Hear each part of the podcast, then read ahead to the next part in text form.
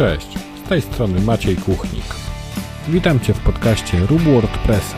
Jeśli korzystasz z WordPressa, to na pewno znajdziesz tu coś dla siebie. Cześć, witam Cię w 77. odcinku podcastu Rób WordPressa. Inspiracją do nagrania tego odcinka podcastu, do poruszenia w ogóle tego tematu w podcaście był live, na którym Kasia Aleszczyk przepytała mnie z takich, można powiedzieć, trochę bardziej biznesowych kwestii związanych z WordPressem, z tym jak na przykład podcast czy vlog wpłyną na to, co robię, na to, jak realizuję zlecenia, jakie zlecenia robię. I pomyślałem, że fajnie by było też się podzielić takimi przemyśleniami właśnie w tym odcinku podcastu. A jak pewnie wiecie, jeśli słuchacie regularnie mojego podcastu, partnerem podcastu Rub WordPressa jest marka CyberFolks, od której możecie kupić domeny lub hosting pod WordPressa. Jeśli skorzystacie z kodu rabatowego, który CyberFolks przygotował dla słuchaczów podcastu, to otrzymacie jeszcze 20% rabatu. Ten kod to podcast pisany przez C. Znajdziecie go zresztą w notatkach do tego odcinka. Jeśli pracujesz z WordPressem bądź w jakimś stopniu jesteś z nim związany, to zajrzyj również na bloga CyberFolks, e, bo e, CyberFolks robi takie cykliczne badanie stanu WordPressa w Polsce, można to tak e, nazwać. Tak w skrócie publikują co jakiś czas taki raport na temat tego, jakie wersje WordPressa są używane najczęściej i jak to wszystko procentowo wygląda pod kątem rozkładu właśnie konkretnych wersji WordPressa. Czyli z tego raportu dowiesz się, ile WordPressów jest aktualizowanych do najnowszych wersji, a ile siedzi gdzieś tam na jakichś powiedzmy wersjach w okolicach np. 4.9 albo jeszcze wcześniejszych. Tematem dzisiejszego odcinka będzie takie, można powiedzieć, WordPressowe less is more. Ten cytat gdzieś tam wielokrotnie przewija się w różnych materiałach, w różnych artykułach, i na język polski zwykle jest tłumaczony jako mniej znaczy więcej. Ja w tym odcinku podcastu chcę się podzielić z Tobą takimi właśnie przemyśleniami mm, z tego mniej znaczy więcej w takim WordPressowym kontekście. U mnie akurat przygoda z WordPressem zaczęła się od programowania, czyli poznałem WordPressa bardziej od strony programistycznej i taki pierwszy kontakt e, z WordPressem to właśnie było napisanie wtyczki. Natomiast e, no, wiele osób zaczyna od WordPressa albo pisząc jakieś e, własne blogi, albo na przykład szukają jakiegoś rozwiązania do postawienia strony internetowej, jeszcze bez umiejętności programowania. E, no bo zakładam też, że e, wielu z moich słuchaczy właśnie w ten sposób zaczęła swoją przygodę z WordPressem.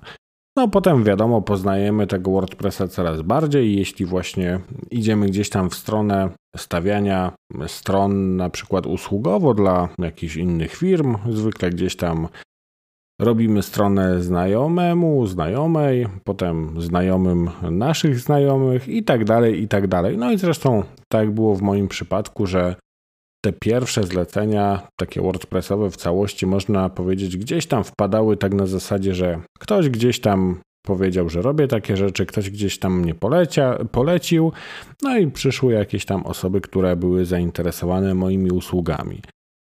I tak sobie zacząłem robić te WordPressy i z czasem oczywiście wchodząc też coraz bardziej w tematykę WordPressa, w można powiedzieć poziom zaawansowania, no robiłem coraz bardziej skomplikowane projekty. Oprócz takich oczywiście standardowych rzeczy robiłem też dużo takich można powiedzieć zupełnie oderwanych od takiego klasycznego zastosowania WordPressa e, projektów. Zresztą w podcaście również o nich mówiłem, więc możesz się cofnąć do jakichś tam starszych odcinków i sobie jeszcze posłuchać. Natomiast no, nie o tym chciałem dzisiaj mówić. W pewnym momencie dotarłem do takiego punktu, gdzie ten WordPress stał się dla mnie mm, takim codziennym zajęciem, można powiedzieć od 8 do 17, 5 dni w tygodniu. No, czyli taka standardowa, regularna praca gdzieś tam obracała się ciągle E, wokół tego WordPressa. Przez e, jakiś tam niedługi czas miałem pewien, można powiedzieć, romans z innymi technologiami. Mam tu na myśli Pythona i jakieś tam Pythonowe frameworki, których gdzieś tam też używałem do pisania aplikacji webowych. Natomiast potem gdzieś tam e, odstawiłem to na bogi, skupiłem się tylko na WordPressie, no bo tej pracy było na tyle dużo, że, że stwierdziłem, że idę w WordPressa na 100%, bo, e, bo, bo wolę się wyspecjalizować niż gdzieś tam skakać po różnych technologiach. No i w pewnym momencie wyglądało to tak, że oprócz jakichś takich powiedzmy łatwiejszych rzeczy związanych z WordPressem, typu stawianie e, stron na gotowych motywach, e, plus tam doinstalowanie kilku wtyczek, zrobienie z tego e, jednej całości w postaci jakiejś tam strony internetowej, która miała jakieś określone wymagania. Pisałem również jakieś swoje wtyczki, swoje motywy, czy jakieś tam dedykowane motywy, na przykład na podstawie projektów graficznych. No i tak można powiedzieć, e, stałem się taką osobą, która robi taki full service, jeśli chodzi o, e, o WordPressa, bo od takich prostszych rzeczy po właśnie jakieś e, bardziej skomplikowane rzeczy, czy to jakieś tam właśnie customowe wtyczki, czy jeszcze jakieś inne bardziej skomplikowane wdrożenia. No i tak funkcjonowałem przez dosyć długi czas. Tylko czasem miałem takie trochę wrażenie, że w pewien sposób ten czas, który poświęcam na robienie tych WordPressów, jest wykorzystywany w taki dosyć nieefektywny sposób.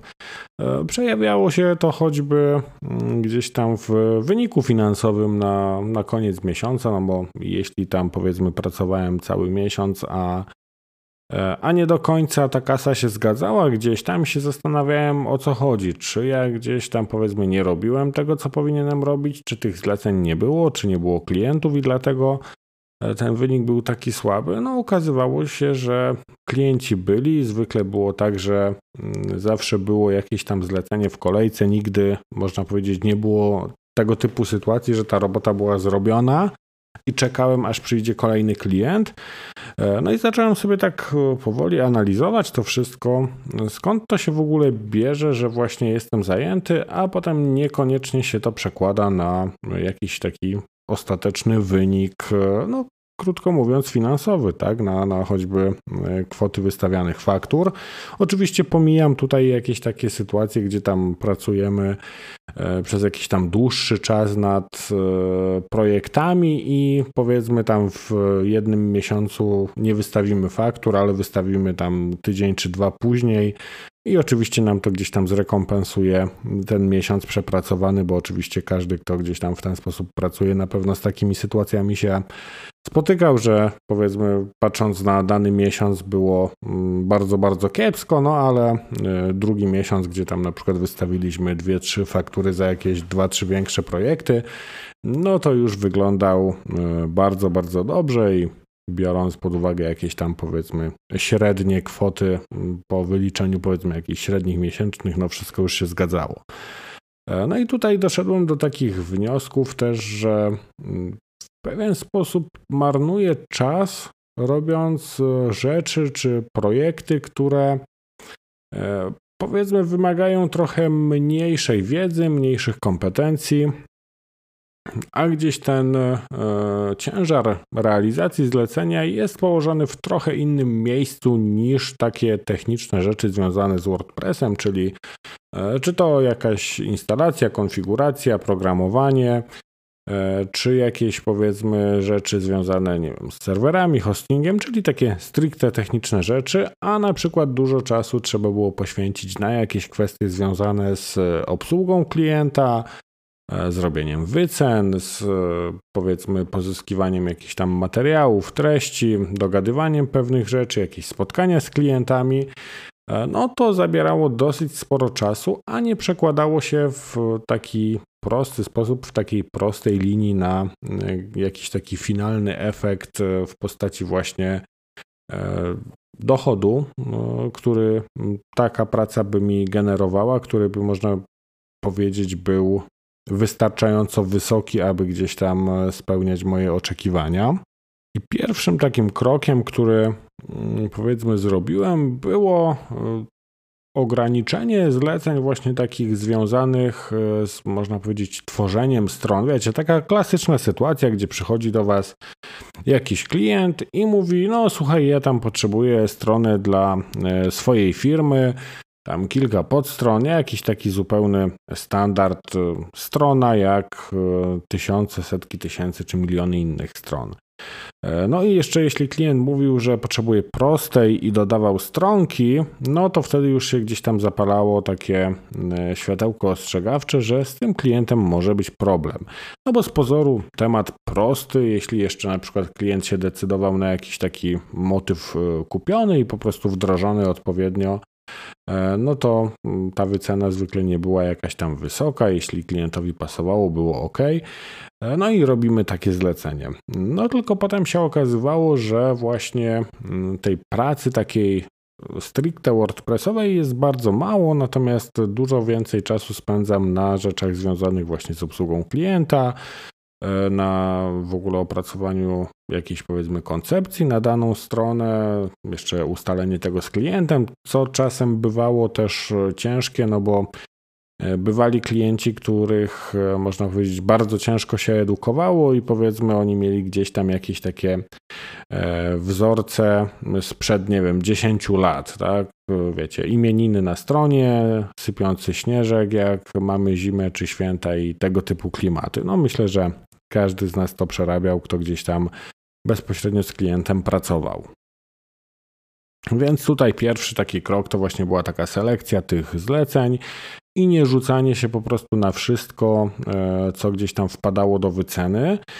E, no bo, bo to po, po takiej obserwacji tych zleceń, powiedzmy kilku miesięcy wstecz, jeśli sobie popatrzyłem, no to, to dochodziłem do wniosku, że po prostu nie było sensu, więc tutaj po raz pierwszy było to mniej znaczy lepiej, czyli na przykład mniej zleceń, mniej klientów, e, wręcz albo odrzucanie takich zleceń, albo przekierowywanie e, takich klientów, powiedzmy, do jakichś innych osób, innych firm, które robią takie rzeczy.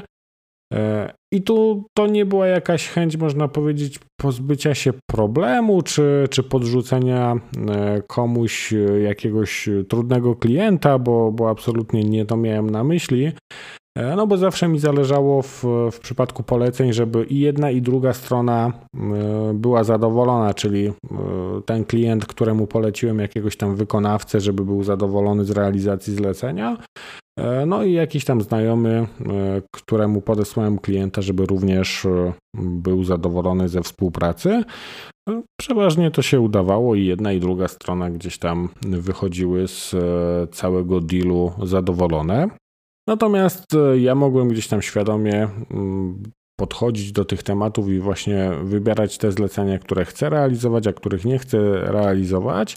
Miałem też jakiś taki epizod, powiedzmy, gdzie miałem pomysł na zbudowanie jakiegoś większego zespołu, e, właśnie który by realizował takie tematy e, troszkę tak jak w fabryce, czyli wchodzi temat, produkujemy go, wypuszczamy i tak dalej ale mm, ten temat z pewnych względów odpuściłem i, i, stwierdziłem, że jednak to chyba nie jest moja droga. Być może kiedyś w jakimś odcinku podcastu coś więcej o tym powiem. E, I wróciłem do takiego bardziej e, indywidualnego działania, a w zasadzie bardziej do takiego działania w takich e, zespołach projektowych, czyli jeśli teraz na przykład przychodzi klient z jakimś poważniejszym projektem, który potrzebuje choćby projektu graficznego, czy, czy jakiejś konsultacji z zakresu choćby UX-u, SEO, czy czegoś takiego, no to mam gdzieś tam grono takich zaufanych współpracowników, z którymi możemy stworzyć taki zespół projektowy. Każdy zrobi swoją część.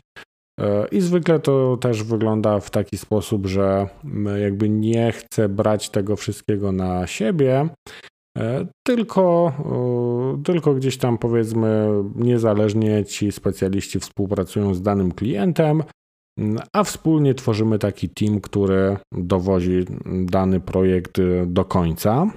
I sprawdza mi się to bardzo fajnie, bo mm, to też co powiedziałem, że oddaję, można powiedzieć, te części projektu w ręce innych firm czy innych specjalistów, e, no to oznacza to, że również na nich nie zarabiam i owszem, mógłbym gdzieś to przepuścić, można powiedzieć, przez siebie w 100% i do mm, wynagrodzenia każdego wykonawcy doliczyć sobie swoją marżę i gdzieś tam E, jeszcze finalnie na tym e, trochę zarobić, ale świadomie tego nie robię z tego względu, że e, tak jak powiedziałem, wolę robić takie rzeczy, które można powiedzieć dają mi więcej pieniędzy za jednostkę czasu niż właśnie zarabiać na tego typu rzeczach, ale to też nie jest nigdy taki dochód na zasadzie kupię taniej, sprzedam drożej, bo to wszystko trzeba skoordynować trzeba się zająć choćby jakimiś tam formalnymi kwestiami, jakieś umowy, nie umowy, takie rzeczy, no to po prostu trzeba zrobić, to jest jakaś tam praca do wykonania,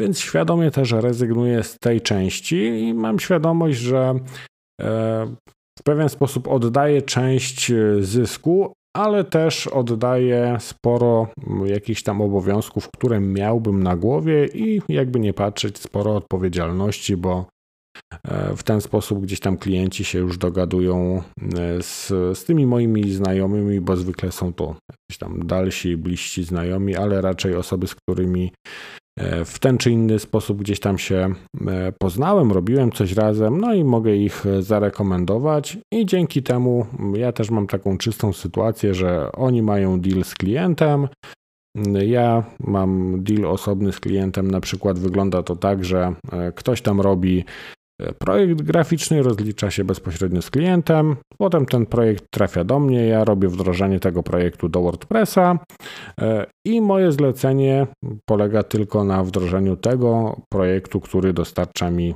e, klient, tak? I ja mam też czystą sytuację, to też pozwala dużo lepiej jakby zapanować nad tym wszystkim, ten podział odpowiedzialności też się sprawdza. Mm, I oczywiście wiele osób tutaj może się nie zgodzić, możecie mieć zupełnie inne podejście, i wydaje mi się, że to nie jest tak, że tylko jest jakieś tam jedno słuszne podejście. E, I, I czy moje podejście jest jedyne słuszne, czy wasze, jeśli robicie inaczej? Po prostu mi taki model się sprawdza w jakichś tam moich warunkach, przy moich możliwościach też e, czasowych działa ok. Więc Tutaj mm, absolutnie nie twierdzę, że to jest jedyny słuszny model, jedynie gdzieś tam przedstawiam to ze swojej perspektywy. A tak nawiasem mówiąc, to zapraszam Was do no, komentarzy, czy to gdzieś w mediach społecznościowych, czy na maciejkuchnik.pl łamane na 077.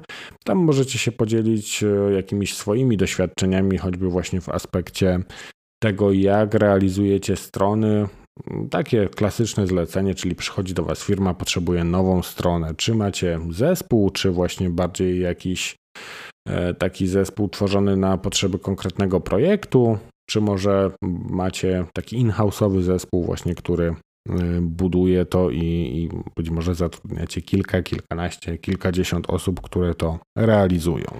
I ostatnio też gdzieś tam sobie analizowałem jakieś takie tematy, które się przewinęły przez e, powiedzmy ostatnie kilka miesięcy.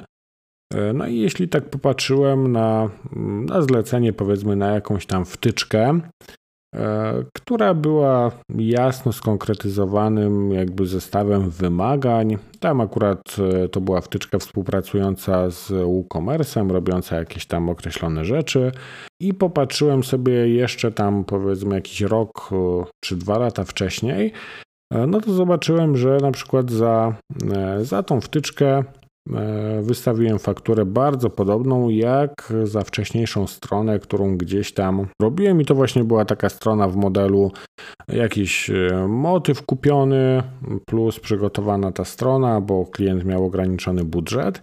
No tylko problem się pojawił w momencie jakby gdy spojrzałem tak sobie czasowo na to ile poświęciłem na jeden temat i na drugi temat. No tam myślę, że samych spotkań i samych jakichś powiedzmy telekonferencji było dużo więcej w przypadku tej strony internetowej niż całościowy czas realizacji no, tej wtyczki. Oczywiście w przypadku wtyczki również tam wymagana była jakaś e, telekonferencja, jakieś spisanie wymagań szczegółowych i tak dalej, no ale było to jasno określone. Potem mogłem usiąść do tego, napisać kod, przetestować, e, pokazać klientowi do akceptacji. No i wszystko się zgadzało, tak? No a wiadomo, w przypadku e, tworzenia strony na motywie, no to jest jeszcze dużo takich aspektów typu logo większe i na środek, to może przesuńmy tu, tę sekcję zmieńmy tu, to zamieńmy tak. E, albo na przykład mamy jakiś tam element motywu, a czy moglibyśmy go troszkę zmodyfikować? Tu również łatwo wpaść w pułapkę pod tytułem no jasne, wszystko da się zmodyfikować. Owszem, da się, tylko pytanie, czy uwzględniasz to w wycenie, czy kasujesz klienta dodatkowo. Bo niestety klient e, bardzo często też jak poczuje, że właśnie ma jakąś tam elastyczność, no to zaczyna dosyć mocno wymyślać. E, I szczerze mówiąc, często miałem też problem z tym, żeby postawić jasną granicę i powiedzieć: hej, hej, tu jest e, stop, tu jest ta granica, gdzie mamy możliwości motywu. Jeśli chcesz, możemy przygotować motyw potomny, coś tam zmodyfikować i dostaniesz właśnie to dokładnie tak, jak chcesz mieć zrobione, ale to będzie kosztowało na przykład dodatkowe 500 zł.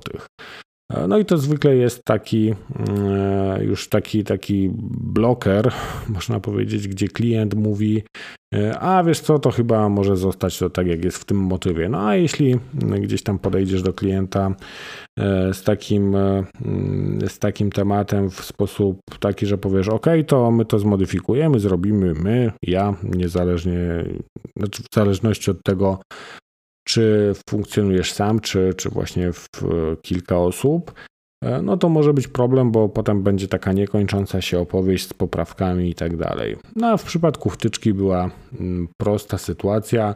Dużo łatwiej też było uzyskać taki stan, e, można powiedzieć, zakończenia, wykonania e, danego dzieła, no bo Albo wtyczka działa i realizuje te rzeczy, które ma realizować, no albo nie działa i coś tam poprawiam, dopisuję czy, czy dopracowuję.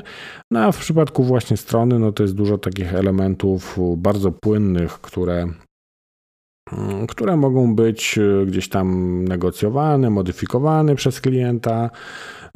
I tutaj może się pojawić właśnie dosyć dosyć dużo takich, e, takich elementów, z którymi będziemy się przysłowiowo bujać jeszcze przez kilka, kilkanaście dni, bądź nawet kilka tygodni.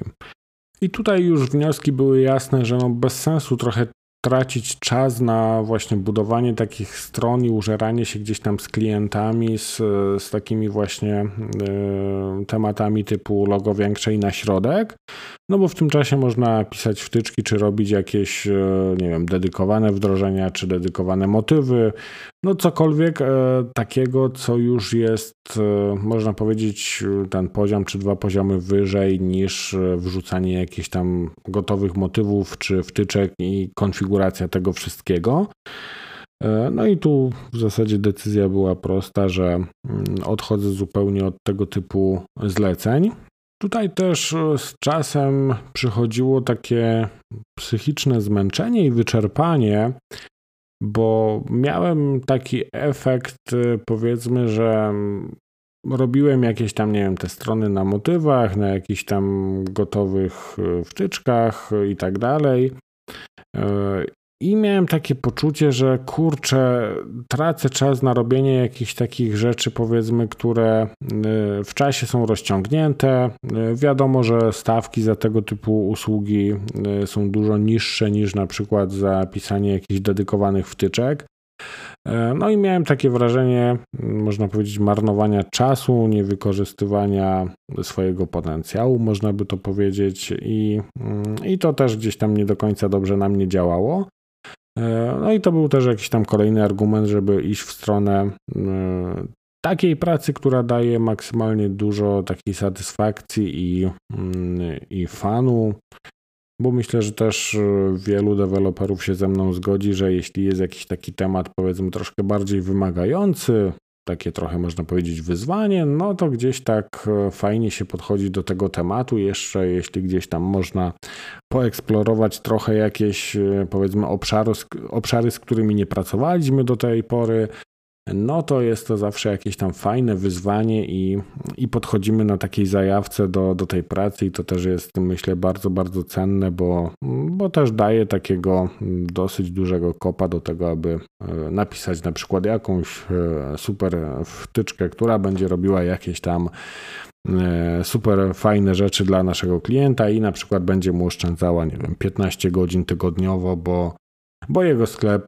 internetowy będzie coś tam automatyzował, co wcześniej musiał robić ręcznie pracownik. No ja uwielbiam takie tematy, gdy jeszcze widzę właśnie potem, że to co napisałem, to co zrobiłem, ta wtyczka, która gdzieś tam powstała, e, robi jakąś taką realną robotę i oszczędza na przykład czas i pieniądze mojemu klientowi, no to dla mnie to jest idealna sytuacja. A wracając do tego mniej znaczy więcej, to e, zrobiłem w zasadzie to, co zrobiłem już wcześniej, bo tak jak wspominałem, miałem jakiś tam e, krótki romans z innymi technologiami, z Pythonem, z jakimiś tam frameworkami. I wtedy podjąłem decyzję, że idę na 100% w WordPressa. E, no tutaj e, pojawił się też, można powiedzieć, taki wybór na zasadzie właśnie, czy idę w WordPressa całościowo i czy robię wszystko, czy bardziej idę w stronę już takich bardziej złożonych, bardziej skomplikowanych rzeczy.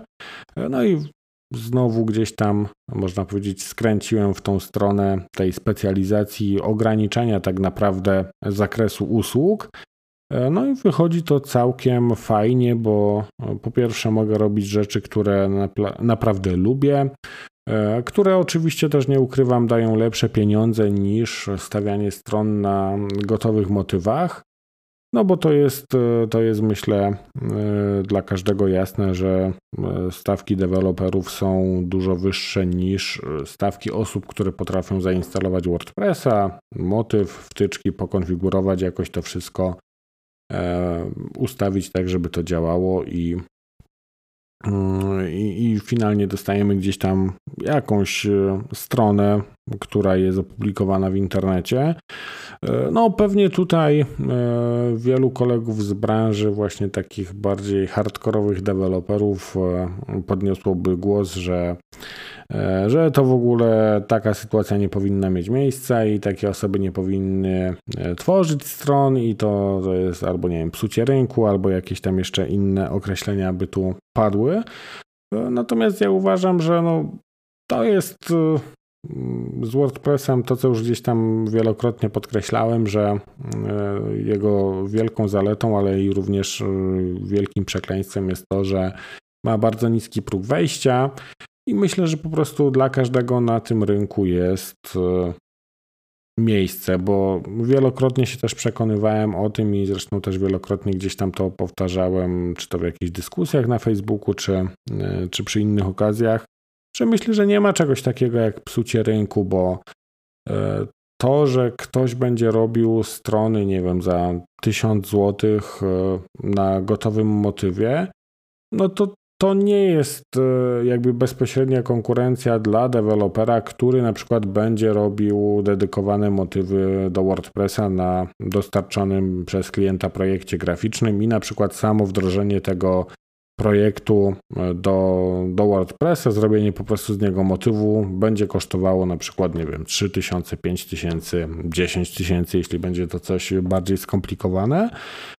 To są po prostu oferty kierowane do, do różnych klientów, to są różne potrzeby. E, I myślę, że tutaj e, akurat w tej sytuacji nie konkurujemy.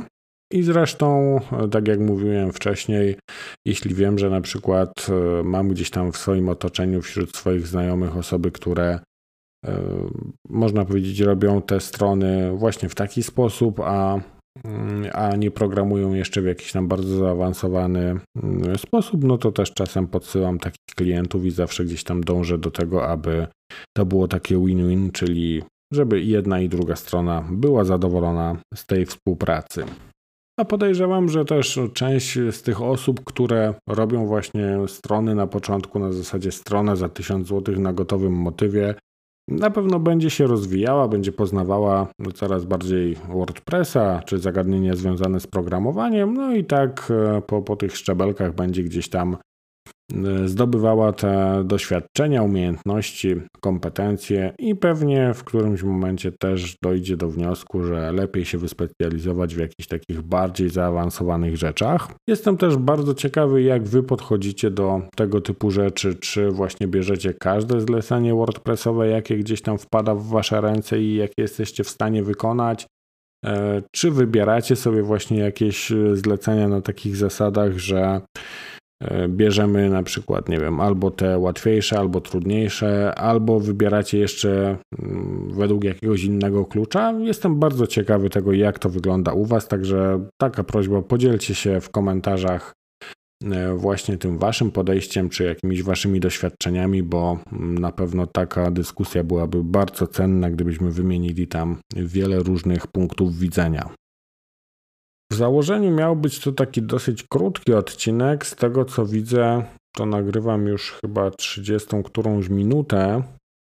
Także wyszło dużo, dużo dłużej niż zakładałem.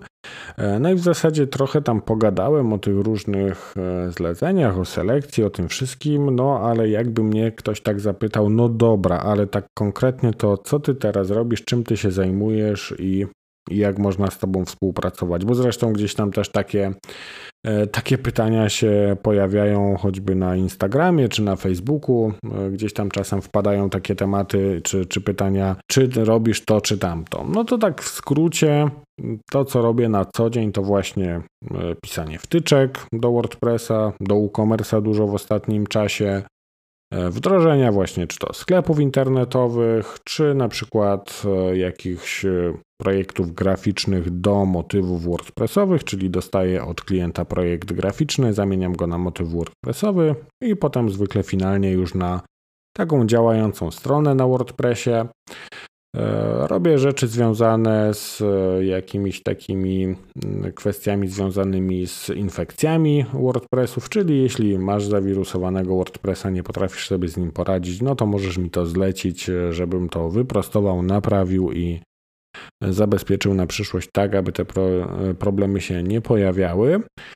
E, w ostatnim czasie też powstało coś takiego jak e, strona edu.maciejkuchnik.pl e, i to jest taki, można powiedzieć, mały sklepik, gdzie możecie kupić w zasadzie teraz chyba dwa albo trzy produkty, czyli są tam konsultacje z WordPressa bo wiele osób też mnie gdzieś o to pytało, czy, czy właśnie po wysłuchaniu podcastów, czy na przykład po szkoleniach, które gdzieś tam prowadziłem, to pojawiały się też pytania, czy jest możliwość jakichś takich indywidualnych konsultacji, żebyśmy się pochylili nad jakimś tam konkretnym WordPressem, konkretnym problemem. No to takie rzeczy e, również robię. E, można je kupić właśnie przez tą stronę edumaciejkuchnik.pl. Także zapraszam, jeśli ktoś by miał ochotę na takie konsultacje. Często też gdzieś tam pomagam osobom, które mają WordPressy, mają jakieś strony na WordPressach, robią sobie to we własnym zakresie, ale w pewnych momentach gdzieś tam potrzebują na przykład ingerencji programisty i dopisania jakiegoś kawałka kodu. Wtedy funkcjonuje w takim, można powiedzieć, modelu programisty na godzinę, tak? Czyli czyli możesz sobie kupić tam, nie wiem, godzinę, dwie, trzy mojego czasu i w tym czasie mogę coś tam zrobić z tym Twoim WordPressem, e, czy jakąś wtyczkę napisać, czy coś tam naprawić, co nie działa. No i tak to, tak to funkcjonuje. A taka troszkę druga noga, która teraz się tworzy, e, to rzeczy związane z dzieleniem się wiedzą, z edukacją. Powstają jakieś tam kursy, materiały, które będą się pojawiały.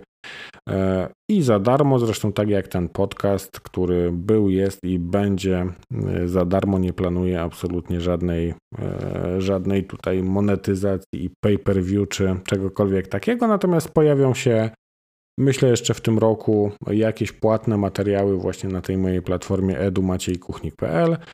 E, ale to o tym oczywiście jeszcze gdzieś tam będę informował, więc e, tutaj można powiedzieć tak od strony zarabiania na WordPressie, no to jest, e, jest pomysł na jakąś taką drugą nogę.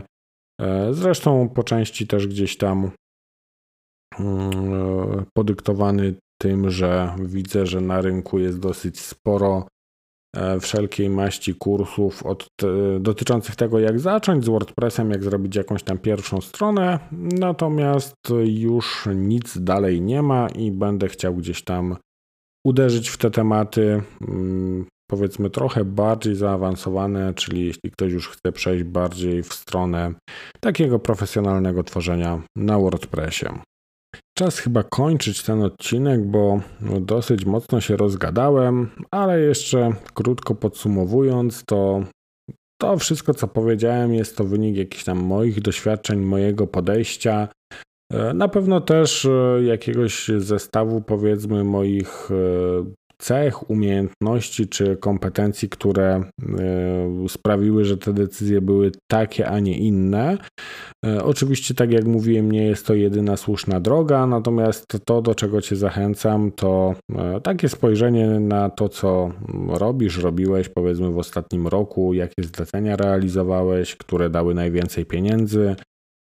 Tu na pewno też przydaje się w jakikolwiek sposób, choćby przybliżony, mierzyć właśnie ten czas poświęcany na realizację danego zlecenia, no ja zwykle, jeśli wyceniam, nie wiem, produkcję jakiejś wtyczki, czy, e, czy motywu, czy czegoś takiego, no to gdzieś tam estymuję sobie to godzinowo, potem na tej podstawie e, otrzymujemy jakąś tam finalną kwotę, którą e, klient ma zapłacić, ale ważne też, żeby gdzieś tam po wykonaniu takiego zlecenia mniej więcej sobie sprawdzić, czy ta nasza estymacja się zgadzała z tym, co, co, co było w rzeczywistości, no bo to też nam daje dosyć dużo informacji na temat tego, e, jak zyskowny jest dany projekt i czy faktycznie to, co wydaje nam się, że daje nam najwięcej pieniędzy, czy faktycznie e, jest to ten element w całej tej naszej układance pod tytułem e, Robimy WordPressy. W tym odcinku to już wszystko. Dzięki, jeśli dotrwałeś do tego momentu. Zachęcam Cię oczywiście do subskrypcji podcastu, czy to na YouTubie, czy w aplikacjach podcastowych, tak aby zawsze być na bieżąco z najnowszymi odcinkami. Do usłyszenia w kolejnym tygodniu. Cześć!